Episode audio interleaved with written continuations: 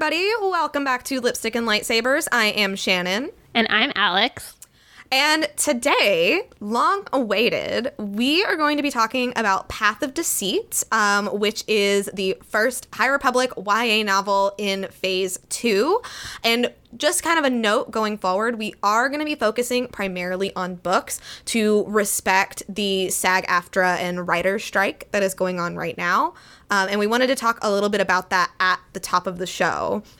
So, SAG AFTRA is striking, represents 160,000 actors, the majority of which are working class. Um, big name movie stars are really like the minority here. Mm-hmm. You have to be making 26,000 a year to even be eligible for benefits, and most of these members yeah, don't even apply. I think it was something like 86 or 87% of members are not eligible for those benefits. And a lot of those actors are making like so little that they have second and third jobs. Um, yeah, it's absolutely wild because you know, like Alex and I are like a huge fan of Gilmore Girls, and we found out. Um, is it Sean Gunn? That's his name, right? Yeah, his brother is James. Yeah. Right. I wanted to make sure I said that right. So Sean Gunn, he plays Kirk. He's in like every episode of Gilmore Girls. He's getting like no kickback and that well, show's having of, such a big resurgence. You know, that's one of the things that they're striking for is residuals in streaming because mm-hmm. no one's seeing residuals anymore like the same way they did with cable. Um, you know, actors from Orange New Black are seeing cents. Literally like, like a penny for an episode. It's and that you know like that show like made Netflix. It did. Like that was when Netflix became a thing. It was Orange is the New Black. Like that was that was the show. Without it, I don't think Netflix would be at all what it is. It's mm-hmm. it's insane to me. And they some of these actors were talking about, you know, like back in the quote unquote olden days, um, you would film for a very long time. That show would be running like all year. It would have breaks. And now with streaming, you film for like a couple of months, they package it off, they send it out, and you don't even know if it's going to get picked up or yeah. what you're well, going to get. It's the same thing for the writers too. That's something that the writers are striking for is that these, you know, short shows that are 10 episodes each like are not lasting them a whole year of income whereas back when cable was a thing and you would get 24 episodes per season, you know, that's a whole year of work. Yeah. Well, and you know, we've expressed this frustration in the past where these shows get one season and then they get canceled with especially TV shows, like it takes a long time to develop characters.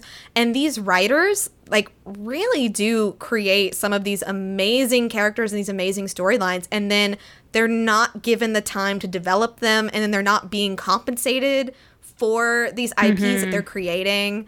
And just the fact that they're throwing around using AI to generate scripts or to even be extras.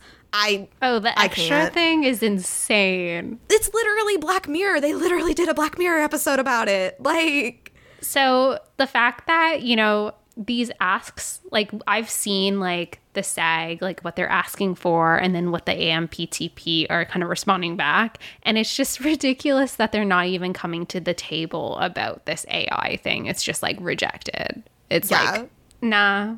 We're going to do what we want. They're basically saying that like extras, background characters can come in for 1 days of work for them to I guess collect their appearance for the company to collect the appearance and then they can use their basically AI person like forever and not pay them more. Like they just paid this person for a day. That was literally the first episode of the new season of Black Mirror. Mm-hmm. Like literally. And I um so I'm a teacher and before school we do like professional development and one of the classes that I took was about AI and it's terrifying what this thing can do, like especially Chat GPT and how it pulls from all of these sources and it doesn't tell you what sources it's pulling from and it's just like oh i made this out of thin air. Like the plagiarism that comes oh, with stuff yeah, like that. for sure. Like and you're you know you're teaching middle school so those kids are more savvy at using the internet and mm-hmm. it's like more in danger for you know middle school and high school kids to be using that and plagiarizing and the teacher not even knowing. Exactly. Yeah, it, it's just wild. And so the fact that these corporations think that they can use this to get around paying writers is is literally insane to me. Like we, Alex and I watch so much that's like up for Emmys and all of it is now like struck work. Like all of them are striking. And the fact that they're up for Emmys tells you like what amazing work that they did. Yeah. And they're just they're not being compensated correctly for it. So there has been a lot of misinformation on Twitter um, about scabbing slash crossing the picket line. We recommend um, just do your research and listen to um, SAG official accounts. If they are not a SAG official account, like they might not know what's going on. They might be like having their mm-hmm. own input, that kind of thing. Especially like a week ago, you were seeing so many people who were not even members of either of these unions just telling people what to do. Yeah, Like, please at least listen to members. yes. Well, because if anybody's going to know, it's the members. And there was a lot of stuff up in the air about like influencers and podcasts because that's never really been like a thing before. Um, and as of today, so today is like Monday the 24th, um, we have gotten official word about podcasts. So according to the SEG, SAG guidelines, um, podcasts that are like rewatching or a companion to like movies, TV shows, that kind of thing, is considered promoting struck work. And so, for that reason, moving forward with Lipstick and Lightsabers, we are primarily going to be focusing on publishing. Um, we'll probably talk about we we talked about doing like some stuff for Speak Now, even when like Guts from Olivia Olivia Rodrigo comes out. So we are still going to be talking about these things that like bring us joy, but we aren't going to be covering things like Ahsoka, like the TV shows or anything like that. Yeah. I will say, though, we were not going to be covering Ahsoka anyway. No, we were not. Um, if I can just be petty for one second, I do think it's kind of funny that all of this is happening right when Ahsoka was going to Yeah. come out. But yeah, we're we're going to be moving away from that. And the good news is with especially Lucasfilm Publishing right now, like with the High Republic, there's so much we can talk about and haven't had a chance to yet. So that's really wonderful. So I'm happy for that. Um, we, as a podcast, have not received um, promotional materials from studios in the past, um, and we won't be accepting promotional contracts with any AMPTP um, during the strike. Um, if uh, SAG or the Writers Guild ask for, for further boycotting, we will follow their guidelines. But as of right now, it is our understanding that like boycotting movies and TV would just hurt the unions because we want to show that like we support their work and they should be compensated. we support all of the hard work they put into things and des- and they rightly deserve to be compensated better and not have AI take their jobs. Absolutely. Well, that's what people were talking about. They're like, should people boycott like Oppenheimer and Barbie? Because like Barbenheimer was coming out. And the large thing was, no, we want people to know that you like this stuff. We just also want to be compensated for it.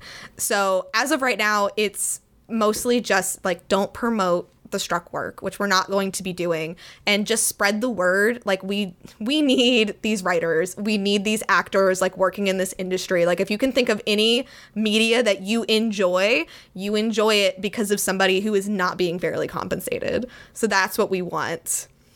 And hopefully w- they will finally come to the offering table with some better things because as of right now like nobody's wanting to negotiate and it's over things like taking breaks Yeah. you know or um, being paid the the one the the one SAG AFTRA one that was um, about being paid on time that they are asking for you know these companies to be fined for paying um, late and they're like no. Well, they were like, no, we recognize that we always pay late, but we're we're not gonna we're not gonna put that fine higher.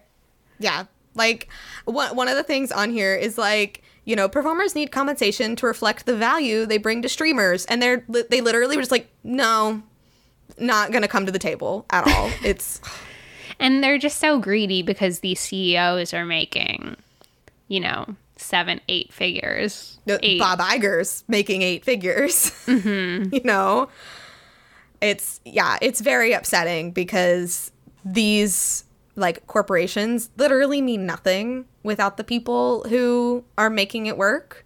Um, and we're just seeing that these people, like these big corporations, these heads, these CEOs, they don't care. They just they want all the money for themselves. Um, if you want to support SAG AFTRA, um, please consider giving a donation to the Emergency Financial Assistance Program. Um, I will link that in the show notes of this episode. And I'll probably link that in the episodes going forward. So you can always pop down there if you want to donate. Um, this will help the SAG AFTRA um, performers and their families in urgent financial need um, due to the paperwork short or due to the work shortage. Um, and this strike is important for everyone because it's setting a precedent for American work compensation and AI. We're in a really weird time with AI. Yeah. So this this literally sets the precedent for what is okay. It's completely true because everyone in different, you know, fields of work are going to be affected by the outcome of this strike. Well, I know, like in our friend group in particular, like you know, you work with writers and things like that, and we have another friend who, like, she does like translations and subtitles, so she's being affected as well. So this is very Yeah. wide-reaching. And I will say, like the tag, so at the animation union, um, their contracts are up next year. So it's really important for them to see that their, you know, their friends also get good deals this year. Yeah, absolutely. Um, so, like I said, we will be moving forward um, mostly with books. So, today we are discussing Path of Deceit. Um, we will follow that up with Path of Vengeance once it has been read. um, but that is going to be on the pipeline. Um, like we said before as well, we already knew we weren't going to be covering Ahsoka. So, we had already been planning for that. We're just shifting more towards books instead of like rewatches and other things like that. So speaking of books, um, I have two quote unquote recommendations that are books. I have been in one of the worst reading slumps I think I've ever been in in a long time. Like I have just book after book after book has been missing for me. Yeah. Okay, like I, I, it's to the point where I'm like so like shy about starting a new book because I'm like, what if it's just the same again? Um, and so, like, I was so surprised. I started listening to an audiobook. Um, it's called A Fate of Wrath and Flame, which is such a stereotypical young adult title. It's about this girl who, like, has to go undercover and pretend to be this princess who's, like, engaged to this king. And, like, I, wasn't expecting anything of it. And, like, I, I've been so shocked. I'm not done with it. I'm like, uh, I have, like, 40% left it's actually really fascinating. The world building is very good. And I squealed in the car because like these people have like affinities to elements, okay? And we find out that the person the main character is pretending to be has an affinity for water.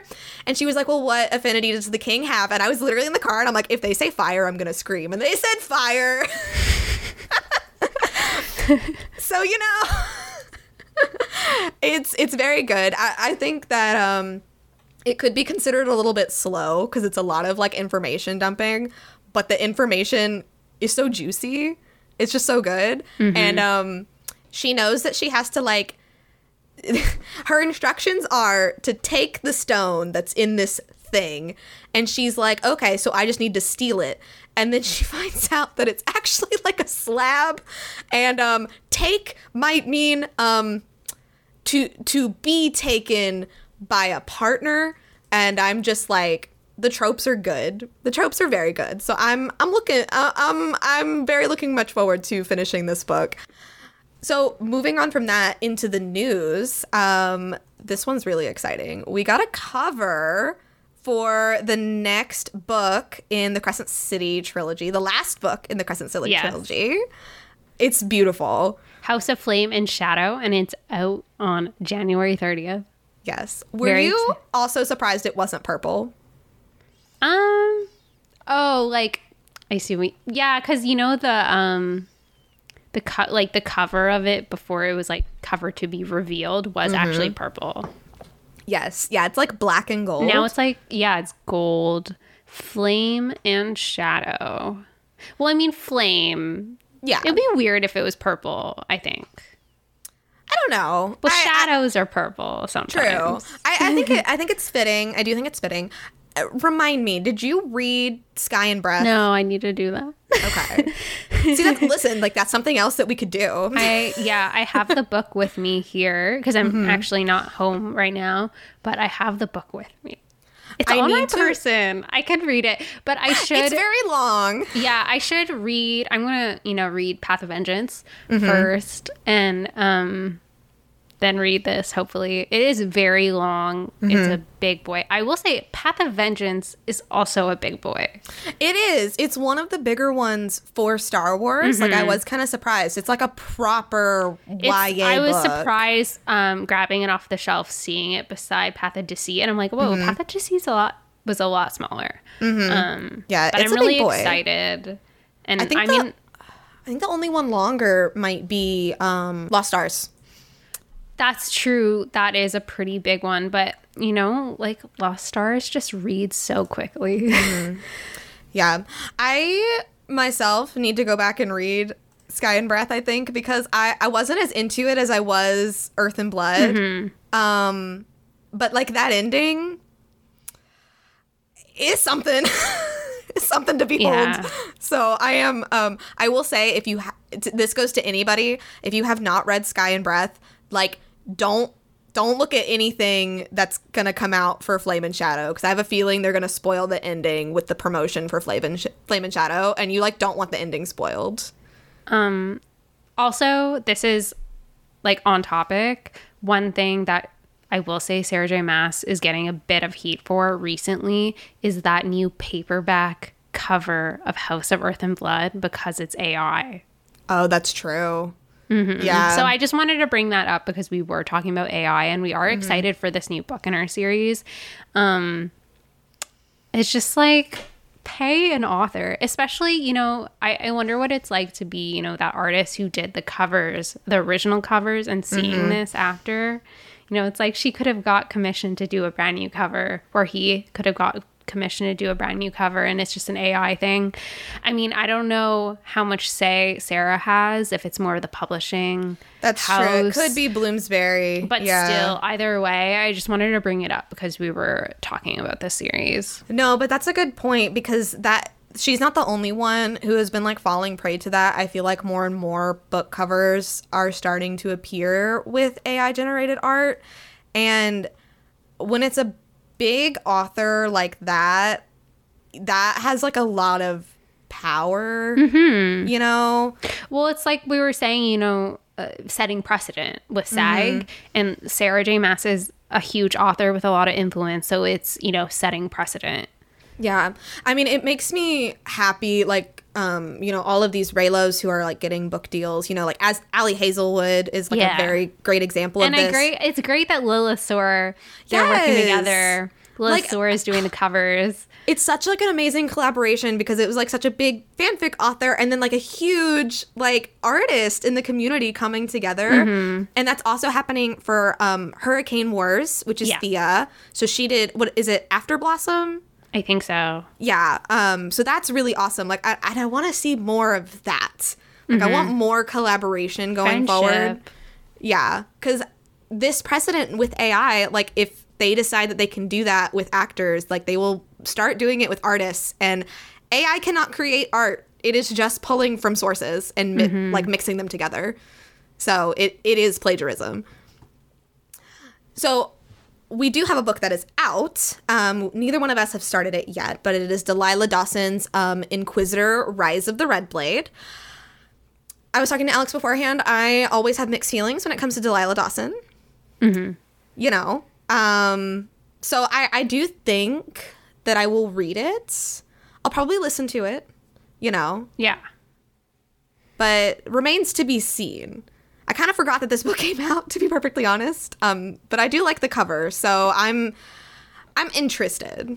We'll say. She also it also did drop like last week in the midst of like the strike being on everyone's mind. Um so I'm sure it kind of got buried in the news of everything too. Oh, 100%. So we do have some news that we can talk about from San Diego Comic Con. Um, Lucasfilm did have their big publishing panel, so it's not just um, the High Republic, but we are mostly going to be focusing on the High Republic. Um, one thing that I thought was interesting is that Cavan Scott is doing a story called Tales from the Death Star, and it's I- I'm guessing it's gonna be like an anthology of stories all taking place on the Death Star and it does say it goes all the way through the rise of Skywalker. So like I want to trust Cavan, but I have trauma. it's Cavan, though. It is Cavan. Like and after Path of Vengeance, like honestly, like I don't know, I think Cavan. I, I think Cavan and I think in Cavan we can trust, you know? Mm-hmm. Um we did learn a little bit about um, Eye of Darkness, which is by George Mann. So that's the ne- the next adult novel that'll kick off wave three. And he said that it is brutal. Interesting. um, my favorite thing that came out was so we got Defi- we learned about Defy the Storm, which is the young adult novel, which is once again by Justina Ireland and Tessa Gratton, which mm-hmm. we're going to be talking about today.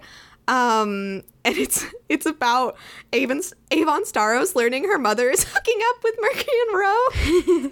it is, and can I just say, like, the cover is gorgeous. Oh, it's the background it's, on my phone.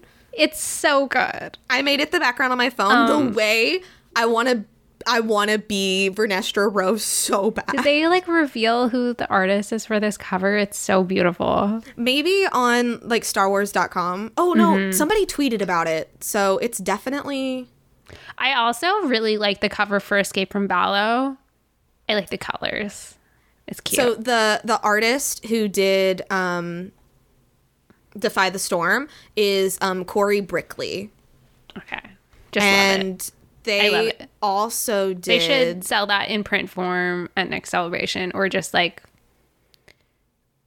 Yeah, I want to put that up like, on my wall. I would buy it. They also did Path of Deceit and Path of Vengeance as well.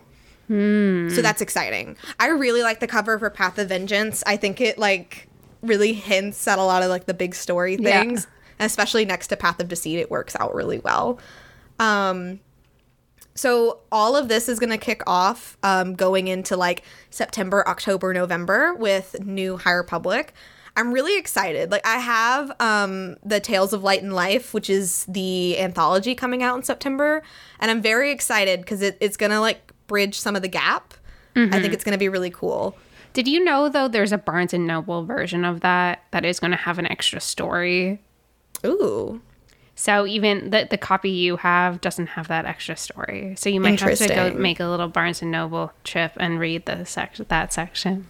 Drive an hour to Barnes and Noble. Oh yeah. yeah. there's no there's none near you. I know. There's well, they also, do that with Sarah J. Maas books too. Um, they they mentioned that in the the new book there's going to be like a in one of the editions there's a Bryce and um, Hunt scene and the one time I have read a Sarah J. Maas extra like scene or chapter, I wasn't a fan.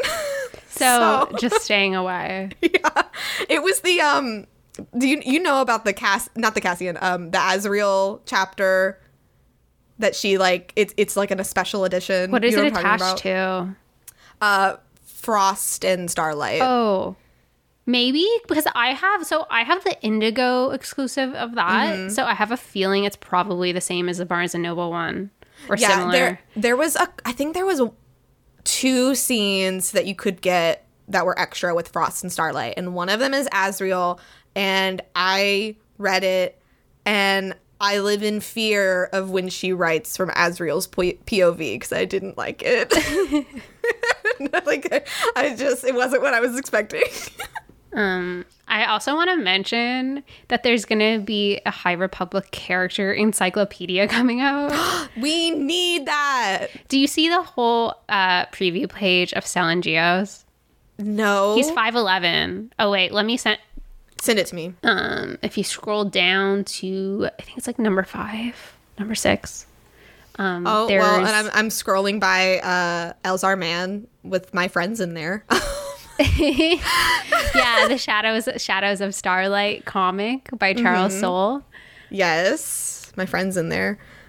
Yeah, you're right. Escape from Valo is really cute. Now I'm scrolling through. Mm-hmm. Um, oh yeah. Okay, so I see Lena.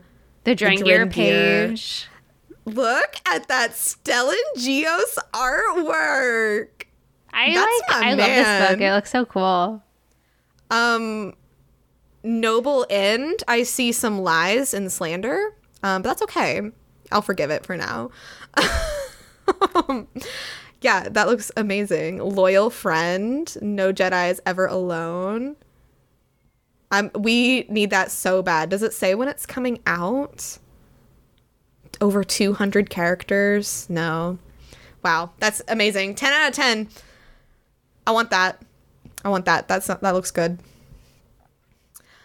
Okay, so I think with that we are ready to get into Path of Deceit by Justina Ireland and Tessa Gratton.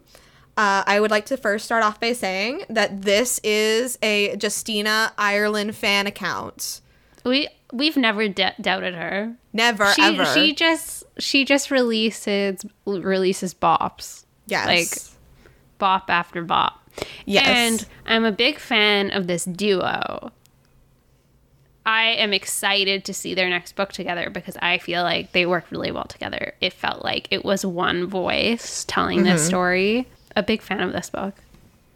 I will say one thing because I too am a huge fan of this duo. I think that they did an amazing job. I agree with you on that. And I was so excited because I saw that they published a fantasy novel together, um, which is called Chaos and Flame. And I wasn't super into it. And I was so sad that I wasn't super into it. But it's like it's kind of like Avatar the Last Airbender AU a little bit. Um and it's a little gender bent and some interesting things. So the ideas are there, but so far where I'm really seeing both of them shine is Star Wars because um Tessa Gratton also did Quest for Planet X and I think she did a really really good job with that. Um so honestly, like if I see either of these two authors and then especially if they're working together, like I know it's gonna be a bop. Like Defy the Storm is gonna hit. I'm ready for that. I will say, like non-spoilery, um, when I read Path of Deceit, I went on record and I said this is the best YA novel that Star Wars has done in a long time. Like Lost, I think it's gonna take a lot to knock Lost Stars off. Yeah, I agree with you though. I mm-hmm. felt that way too. I felt very connected to the characters, and I don't know if I've felt that in a YA novel since like it's been a it's been a while. Mm-hmm. Yeah, I, I would say like when it comes to the High Republic, the YA novels have really been killing it, but in phase one, it was really just Justina's that I really liked. Um, and then in phase two, like both of them were bangers. Yeah. And with phase one, I felt really connected to the characters in the adult books for the most part. Um, and then phase two, like really not connecting with the adult books as much. I really find that these books did it for me. These main characters were very likable and I was like gripped by the end with like, you know, kind of twists I didn't really see coming. um, I think I felt like the book was going one way and it didn't go that way. Yeah. And but you know, it was all good. Like I was happy that I was surprised. Yeah, no, absolutely. And I I also want to say that in phase 1 I felt like the the YA books didn't really like bleed into each other all that much. Um like they just kind of were YA iterations of like whatever was coming next. Whereas I really do feel like Path of Deceit and Path of Vengeance feel like true like connection. There's like a, a big connection with them. And I don't know how they did it, but like Cavan telling the other half of the story just slots in so perfectly. Like this this trio crafted something really special here. Like handing Marda off to him and like seeing the rest of her story is like so amazing. Um, and I, I really can't wait to see like what's gonna come from that in the future because when it comes to phase two, like these books are where it is at. They did such a good job. So, couple of things. Um, with this book, we're introduced to the planet of Dalna, which I do believe we heard about in phase one. But I I, don't remember. I- yeah, I see, don't- it, it sounds familiar. Planets don't usually stick with me very well. No, they really don't. Like this is why I'm a map girly. If I don't have a map, it's just it's going nowhere. You know? um, but this planet is in the same system as Eiram and E'ronoh, which is like the big set piece for the adult novels. So that's kind of where it fits in there. Yeah. I didn't even know that though until I read Quest for Planet X. Well, they they do mention it in this book a lot that the you know the path of the open hand has been recruiting people from those planets because I think mm-hmm. there's been a lot of displacement because of the war. So mm-hmm. people are looking for new homes. So people are moving to Dalna, you know, being kind of introduced to this religion. it's definitely a religion. It's definitely like a cult vibe. Yeah. Um i, I want to say when i started reading this book and you can probably speak to it as well like i knew going into it we knew that there was going to be a character named Marda Ro which is important because the villain in phase one is um Marchion Ro. So they are related they're the same species we don't know a ton about them. So that was one thing. But then i'm reading this i'm learning about the path of the open hand we're learning about the three wavy lines. We're learning that they're building a spaceship called the Gaze Electric. And you're like, hold on. Hold on a second. Is this the Nihil? like right at, like at the immediately at the beginning of this book, it's like, is this the precursor to the Nihil? They were a peaceful flower picking religion. Flower, I mean They were picking flowers. I, I I'm like hesitant to call them peaceful completely. Well, Outwardly Um. peaceful, let's say.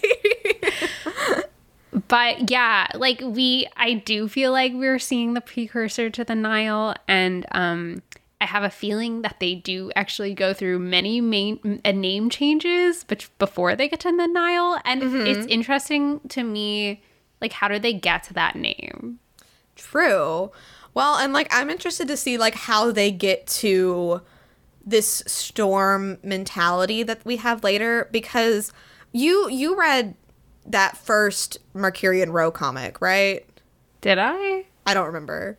So there's there's two issues of this I don't think I did. Okay. Well, anyway, there's two issues of a Marchion Ro comic. that I, they haven't published more, and I'm guessing because it gets spoilery. But in the first comic, they kind of talk about like the origins of his species. The Evereni. Yes, and like they come from like a like a storm world. So like it made sense to me that the Nihil was kind of like the tears of the Nihil were like modeled after storms and like kind of like a hurricane and things like that. Um, you do learn that the Evereni are not liked by the rest of the galaxy, which you do see in this book. Oh, it's like um, one of the main themes. But it's like interesting because Marda like doesn't know why. like Marda doesn't really know about her own species. Mm-mm. Well, um, so because they're they were displaced, just like a lot of people in the past. well, that that's what makes it so interesting is like getting to the storm mentality. Marda doesn't even know that much about her own culture. Mm-hmm. So like, where is that switch where they do start embracing the Evereni culture in the future? Exactly. Yeah, and like how do we get from Marda to Marky Mark? Because they're very different. Um, yes. like I, I love Marda. They created such an amazing YA like. I guess protagonist is the word for her because she is like one of the main characters. Because she, she teaches the little children. She like is She's in like the daycare teacher. She's literally like a daycare teacher, you know, and she truly believes in this religion. Like she has been like ushered into it, this path of the open hand, and she is just very much like this loyal follower. and she's very meek. She's very unassuming. She doesn't question it. Um, she is very much an optimist, I would say. She sees the good in everything. Um, which makes it really interesting to have her cousin be in this novel too. I love Yana. Ro. Um, and they are so different. I think they're only like a few years apart, but Yana does remember more about their home and being in Evereni and the culture, and she is more um, aware of the hatred that they get because um, her job within the the path is more outside of Dalna. Like she leaves the planet, so she encounters like other people, other cultures. So she is more. I would say like Marda's very sheltered. Marda is very sheltered, and I I do think that in some ways Yana wants her to be like she wants her to stay like you know like ignorance is bliss like she she wants her to stay innocent i feel um because like Yana does get to go out and see the world and Yana's job within the path is much harder than Marda's is. And Marda does not know the details unless you do what Yana does. You don't get to know the details.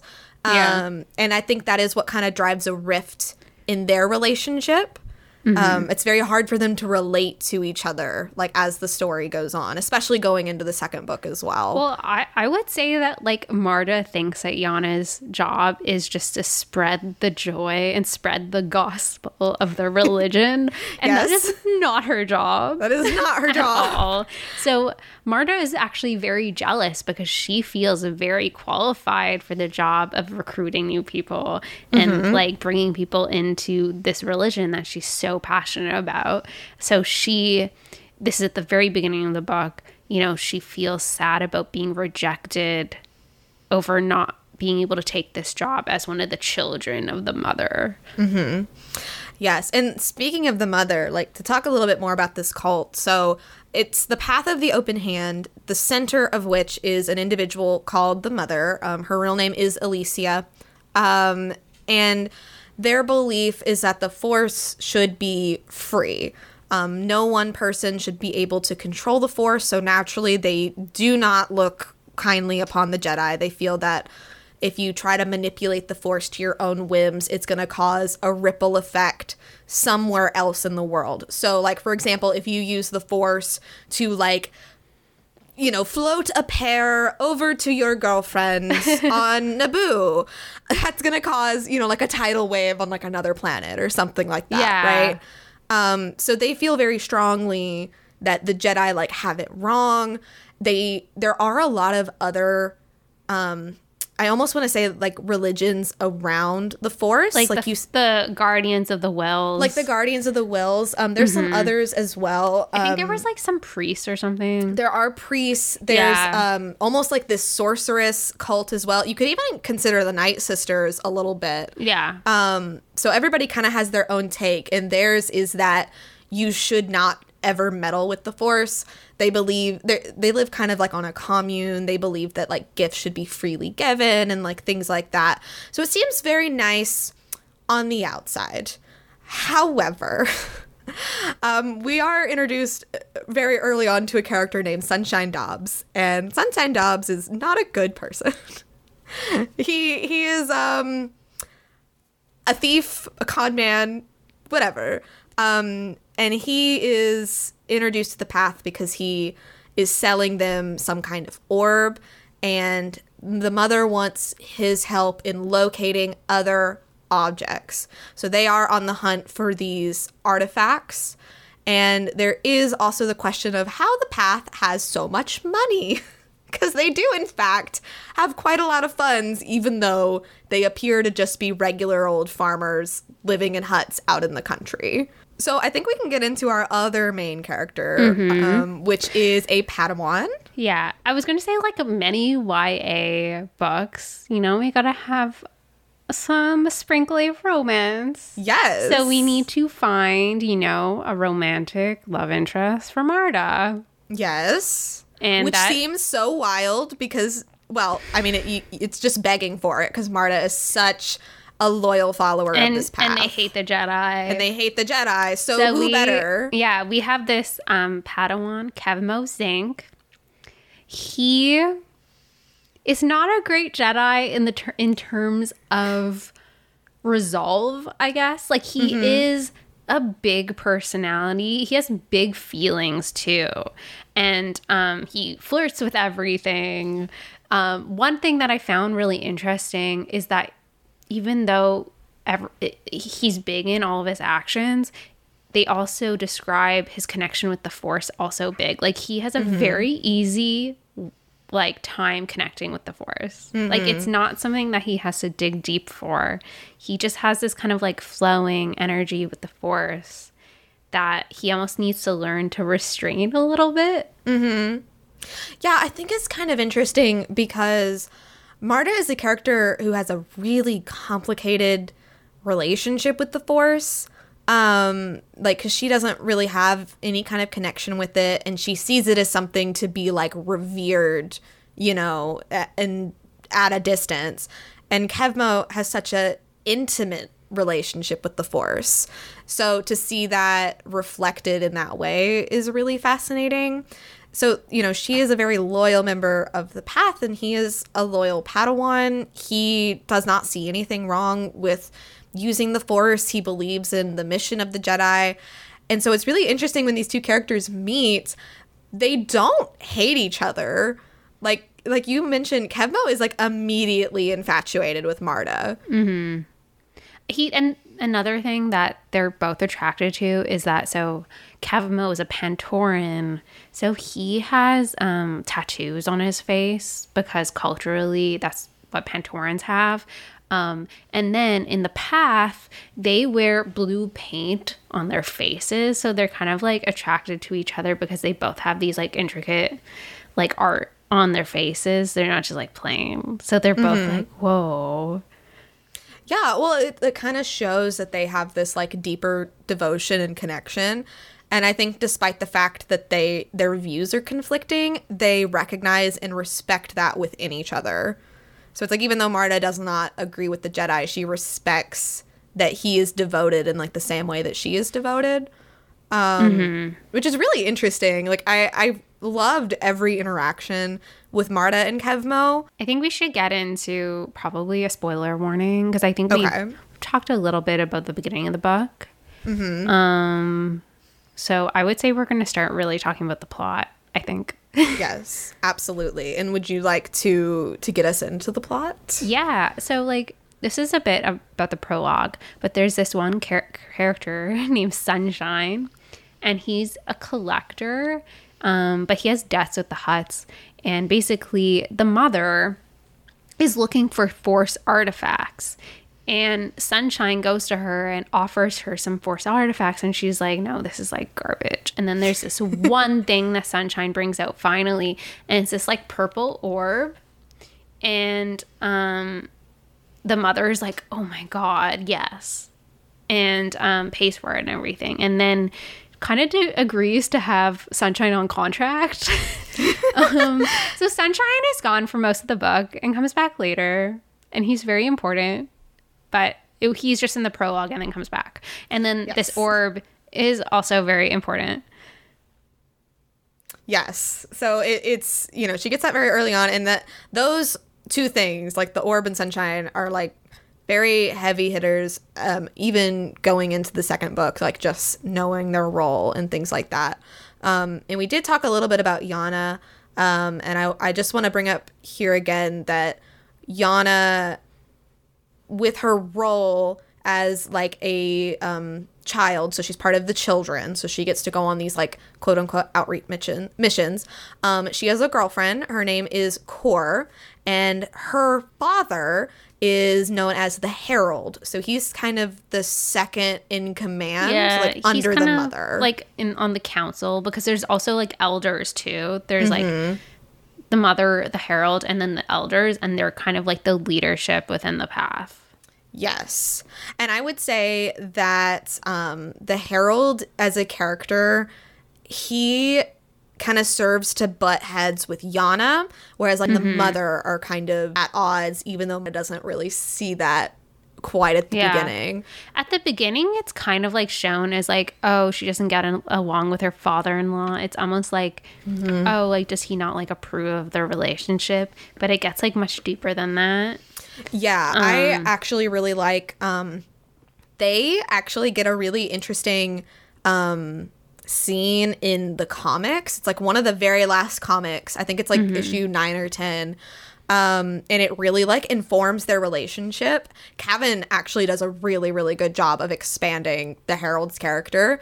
Um so I love seeing like his beginnings in this because he's a very interesting man. When we first are introduced to, Ke- to Kevmo, he's with his master, Zallah, and they um, are kind of called onto a mission um, to find out like why force artifacts keep go- going missing.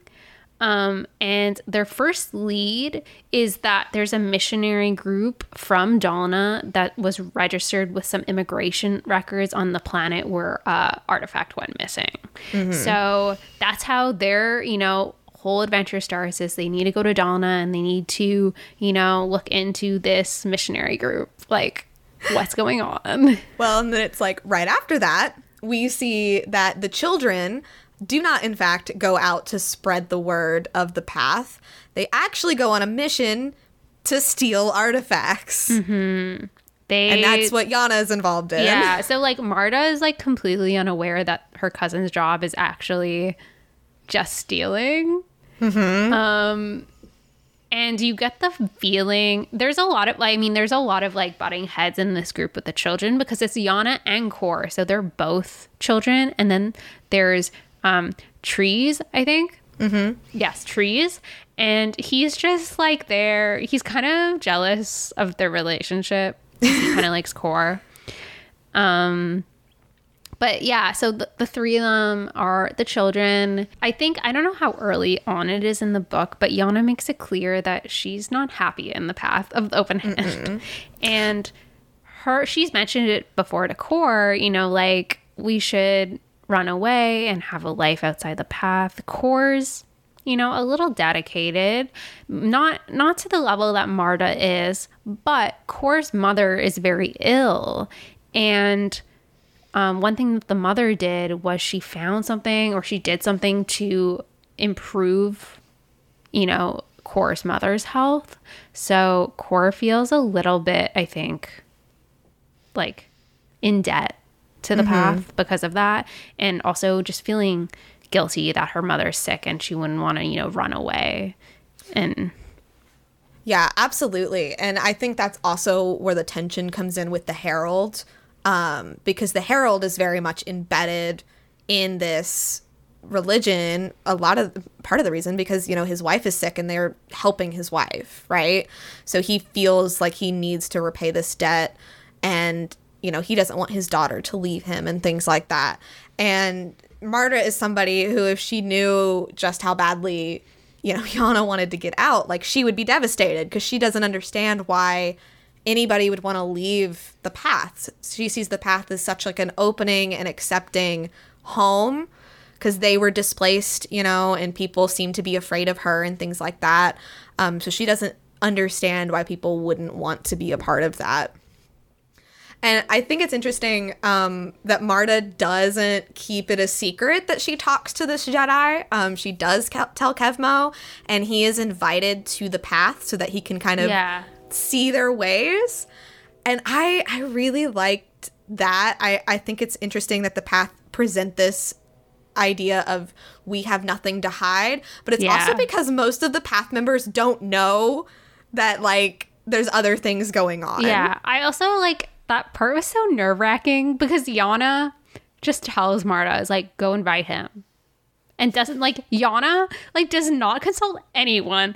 And I'm like, oh God, like is this gonna like turn on Yana? Like, does she have that kind of like power to make a decision like that? And then she goes back to the mother and to the elders and the herald and says, you know, what she told Marda to do is to invite him back. And the herald's like, what the heck? like the herald's like, that's a horrible idea. And then the mother's like, no, it was a really good idea, Yana. So The mother Yana? is so Okay. like. you want to talk about the queen of gaslight gatekeep girl boss? It is the mother. It's the mother. and now she has her orb and she strokes it like it's like a pet. Like it's like a cat. Yeah. And um everyone who sees it, like Yana especially, is like it's like eerie. Like it makes her uncomfortable. Mm-hmm. The mother is a character. Yeah, well, we we kind of glossed over this. So like, Kor is a little bit force sensitive, and so she gets like a really bad feeling about these artifacts that they're stealing. So you can kind of assume that if these are force artifacts, these are not light light side artifacts. These are not to Yeah. be messed with, kind of thing. Um, so. Marda is told by the mother that she needs to figure out her place within, you know, the path. It's not going to be, you know, going off as one of the children and things like that. And so she is told that she or she decides that she needs to go to Jedha. Like she needs to represent the path. She needs to spread the gospel. Yeah. She wants to take Yana with her and Yana's thinking like, um, no, I want out. Yeah, because like the whole thing with Jedha is that there's like a force council there that has representatives from each like force group religion there. So like the you know the Guardians of the Whills, the Jedi, the priests, like each have a leader, but the path doesn't actually have a leader in this group. Like they are not represented because they are very like shunned. Like they're like on the outskirts. They actually the path was formed by someone who left the Whills mm-hmm. because they had these feelings that the force was not being balanced well because people were just taking and taking taking and not giving so mm-hmm. this religion re- this religion is all about giving and not receiving anything back from the force is just like you give. Um, so Marda is like wow there's this you know council and i feel like our religion needs to be represented there because then our ideals will be heard and maybe they will hear us out and the jedi will be more respectful of the force. And wouldn't that be great for all of us to live in harmony? Well, it's so interesting because like every conversation she has with Kevmo, it's like e- even though again like they're disagreeing, like he's telling her about these things, and he's like very supportive of her. Yeah, he is. He's like, you should go. Like you guys should be represented. Like you have a voice and you have a you know relationship with the force just like all of these other people like you absolutely should and i do think it's it's kind of telling that um he he's just a padawan you know? Like his master is not really like privy to any of this. Well, I was gonna say like Kevo's actually very honest with his master true. about emotions and feelings he's ha- having, but she when when he tells her things like that, he's she's just like, mm-hmm, okay, yeah she's very much like um sweetie no like yeah. i don't think like, she's really taking it seriously She's like condescending at all. Like she's a good master. She's very understanding of him and listens. But I don't think that in her mind it's ever serious that this is gonna happen. Which I guess makes sense because Kevmar Kevmo is somebody who like flirts with everybody and things like that. So he she probably just thinks that it's just another time like that. Yeah. You know, it's a it's an infatuation. It's going to fade. You know, he's young, it's fine. Um unfortunately, he picked the wrong girl to become infatuated. Yeah. I actually find like Zallah and Kevmo really well suited for each other as Padawan and Master because they're very Yeah. opposite. Um, it's like I'll say this like Zallah is like a cat and Kevmo's like a dog. Oh, Kevmo is like the biggest like golden retriever energy. Yeah. like he's just so happy and sweet and just yeah 100% so things take a turn when the mother decides that um, her children so yana kor um, they are going to break into the Graf compound which if you've read phase one you know that the Grafs are kind of the counterpart to the San Tekkas they are a very wealthy and influential family so breaking into their compound is kind of like, um, girl, bestie, what? Do you, why? yeah.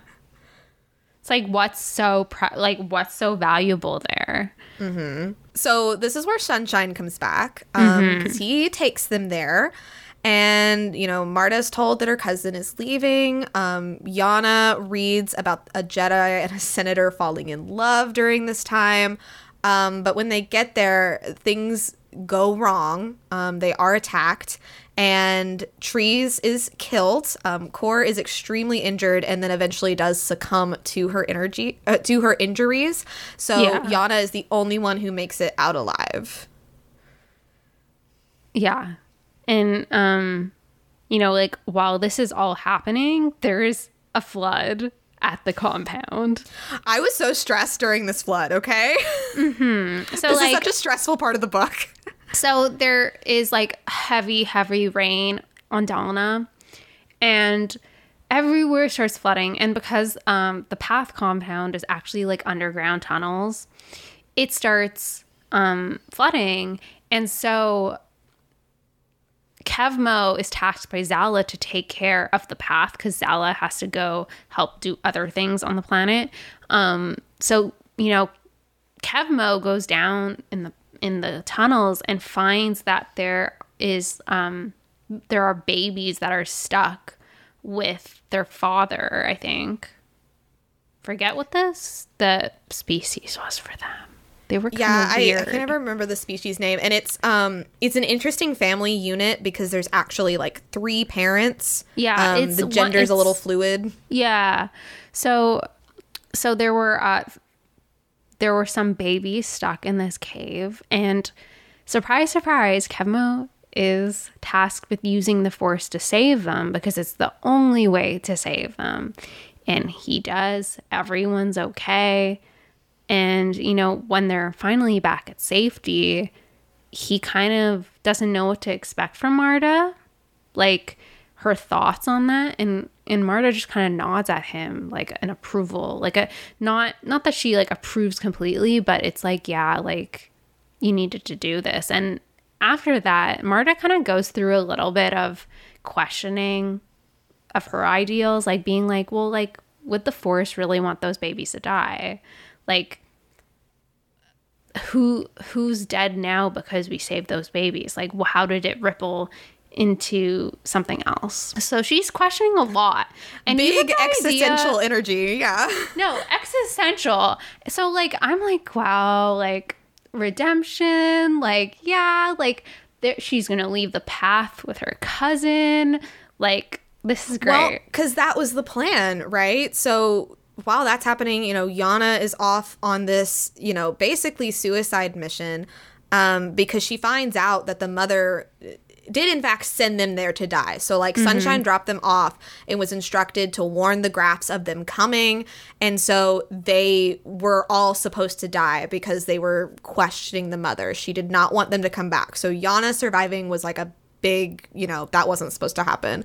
Um, and Yana does tell Marda about this. She's like, you know, like Kor died because of the mother. Like the mother does not have your best interest at heart. She wants to kill the mother. She is so upset. And she does convince Marda to leave with her. So, like, Marda's having all of these questions. Yana knows that this isn't the place for them. And Marda now trusts Kevmo to get them off the planet. So, like, yeah, everything seems like it, you know, we're headed towards good things. Yeah, it's like it's like oh yeah, the Jedi. I have a good relationship with them. Zallah and Kevmo are gonna get me off this planet. Everything is great, right? Everything's great. Nothing could go wrong. Right. Nothing. Nothing at all. Well, you know, Yana comes back very upset, um, I, I, very angry, saying that she's going to kill the mother for, you know, being responsible for Kor's death. Um, Marda's pretty upset by this because she confronts Marda about it, and Marda's kind of in disbelief that the mother is capable of this. Which, like, her her feelings are very tangled because she does see the mother like almost as like her own mother. Yeah. So it it, it, it is very hard for her to reconcile that. Um, so she, but then she finally, one thing I'll say about Marda is she's a really good listener. And even though she is lost in her own like existential crisis, like figuring out what she believes, she's very good at listening to Yana's feelings. She agrees to like leave with Yana, right? Um, but then the Herald gets his like uh, soldier people to attack the Jedi when they mention the missing artifacts to the mother. And then something crazy happens. um, the little purple orb hatches. It was an egg. it was an egg, yeah. And we have those, you know, egg prophecies. Yeah, um, longtime li- listeners will know about the obsession we had we with had. the egg prophecy. oh my gosh. yeah. I mean, we had good times. Good times. Yeah. Danger of the past is not past, but sleeps in an egg. Yeah, so I mean, this is the egg that they were talking about. It wasn't mm-hmm. anything else. It was this. Um, so the purple egg hatches. Um, it's a little creature thing. It latches onto Zallah, and Zallah just turns to stone. Yep. Where yep. have we seen that before? The leveler. um, so we just saw like the baby leveler um, I got like strong like alien vibes whenever there's like a hatching of like some sort of weird creature. It's like always very alien. Mm-hmm. Um, so, and the other thing about the leveler is it's growing very quickly because like moments after this happens, it's already like the size of a Tooka cat, mm-hmm. and then mm-hmm. it becomes even bigger, like um, like a charhound. Um, so after you know it turns Zallah to stone, it starts going after Kevmo and grabs his leg, but very like quickly, and like Kevmo gets away very quickly. So you're like, oh, Kevmo's fine. He's not fine. He's not fine. he um, runs away, but then he turns into stone in Marda's arms. Mm-hmm. And Marda takes his lightsaber. She does. And I think that's very interesting because Marda, from like here to the end, and then when we see her again in the next book, has this really interesting connection now, like with the Jedi, because she she got to the point where she believed in Kevmo, she trusted Kevmo, and then to see him killed in this way, like being turned to stone and seeing how these Jedi react to the leveler is so interesting because like the team for High Republic created such an interesting threat where if you are force sensitive, these creatures bring out your this fear, like this great fear to the point where like they are literally incapacitated, like fetal position on the floor. So they are terrified. And then these creatures feed off of their energy until literally there is nothing left of them and they turn to stone.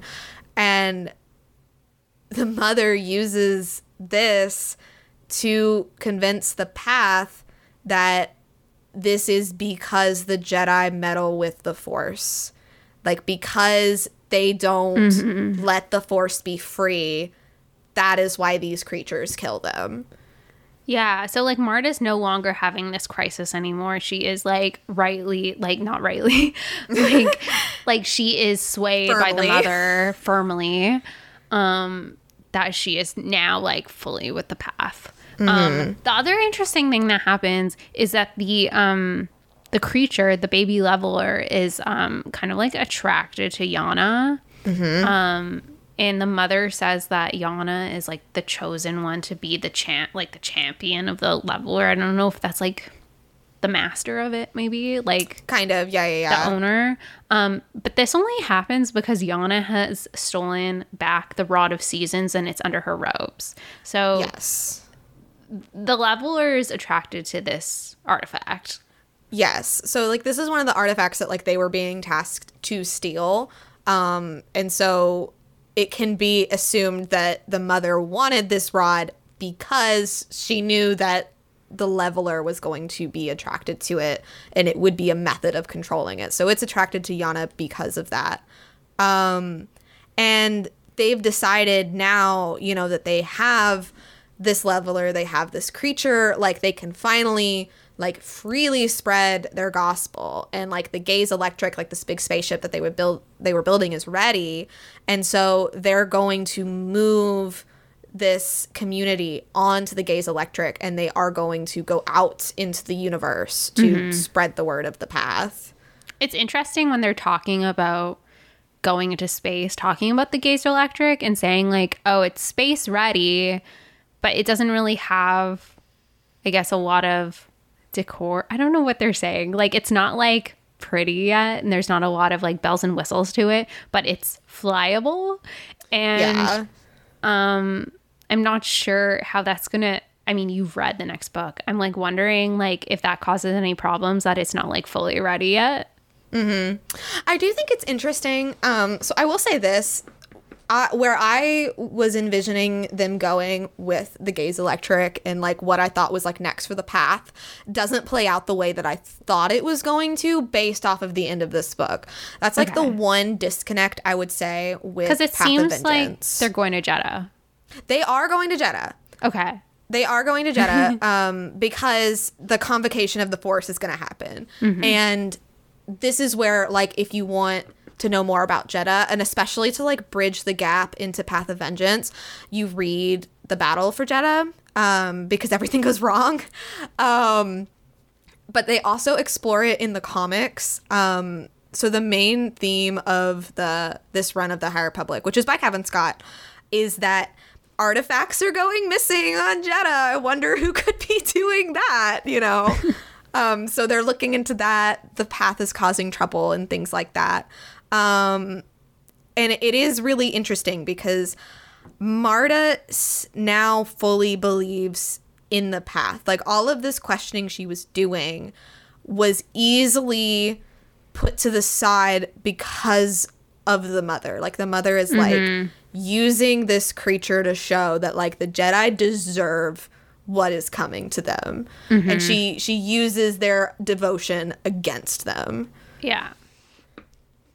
And like the last little part of the book, we have this Jedi Aslan who we um, saw at the very beginning in the prologue doing working on a mission with Kevmo and Zallah, and she gets um, sorry they get um, an emergency message to rec- to check on Zallah and Kevmo, and that's where they go to find the remains of Kevmo and Zallah, which are basically just dust now. Yeah. Um, and he's terrified. Like the end, the book ends with him just, you know, being absolutely terrified. Well, because there's no evidence, there's no clue as to what happened to them because the the path is gone. Like where he finds them is in these abandoned caves. There's nobody there, and these Jedi have been completely turned into dust. Like they've never seen this before, and there's nobody around. Like nobody knows what on earth could have happened to them. And I, I do find it interesting that, and, and this happens like later.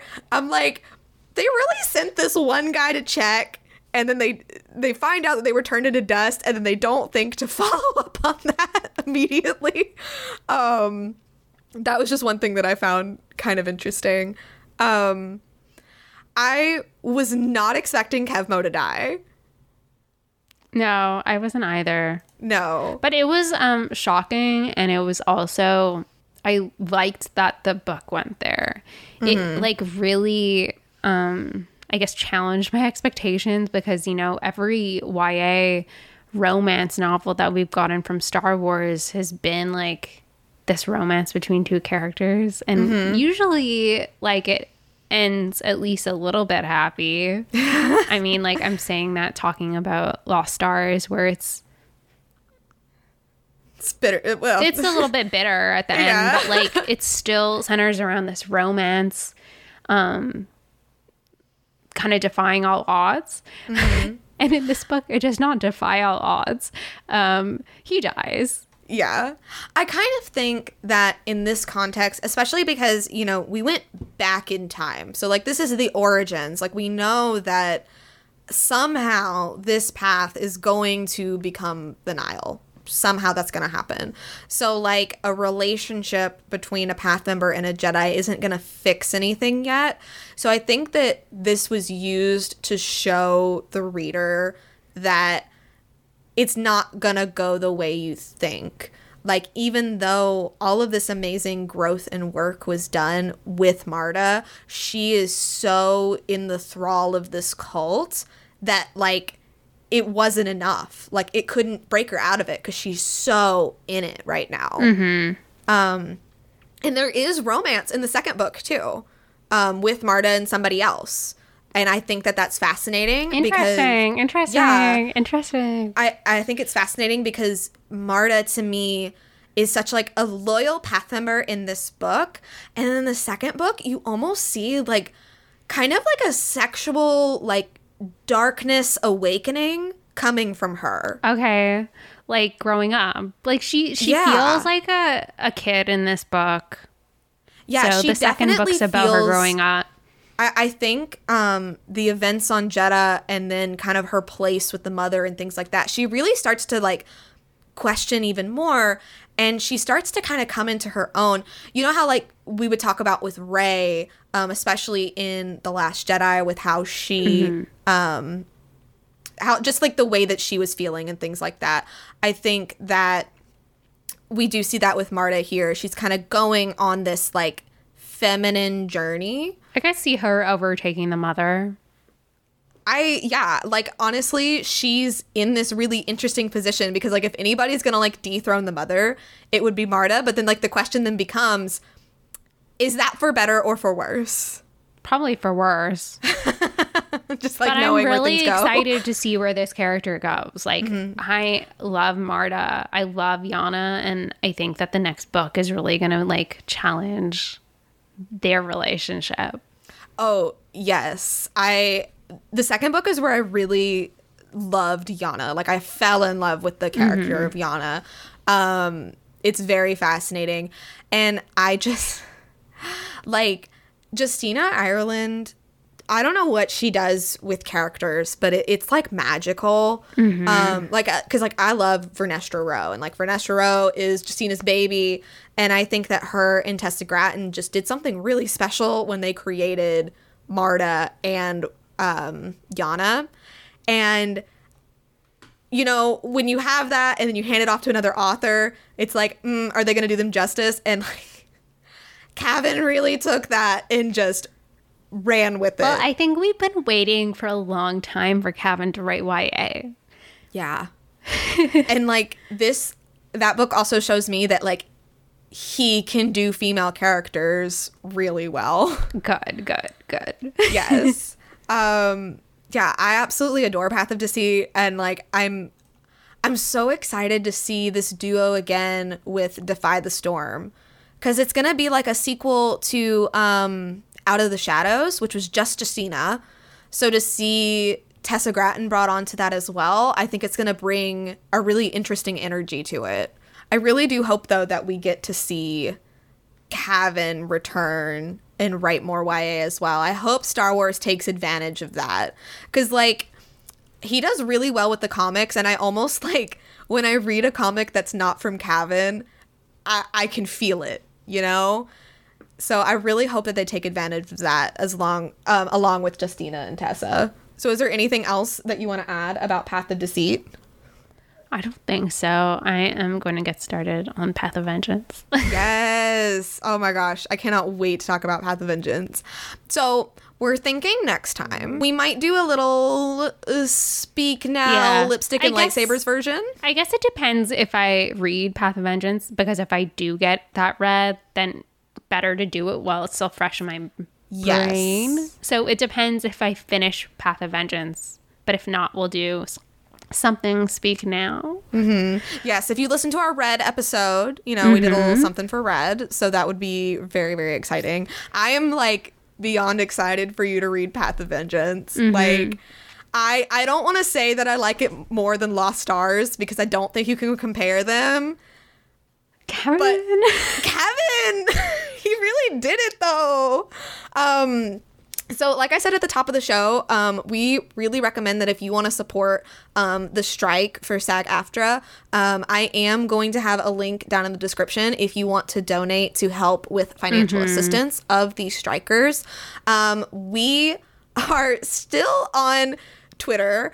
Um, we will be on Twitter until we physically cannot be anymore. Shannon, it's not called Twitter anymore. I don't care. What- X. It makes me want to throw up. I know. Um, It's so if you're- sad. if you're not on there, um, we are also on Instagram at lip underscore lightsabers. Both of those names, that's where we are.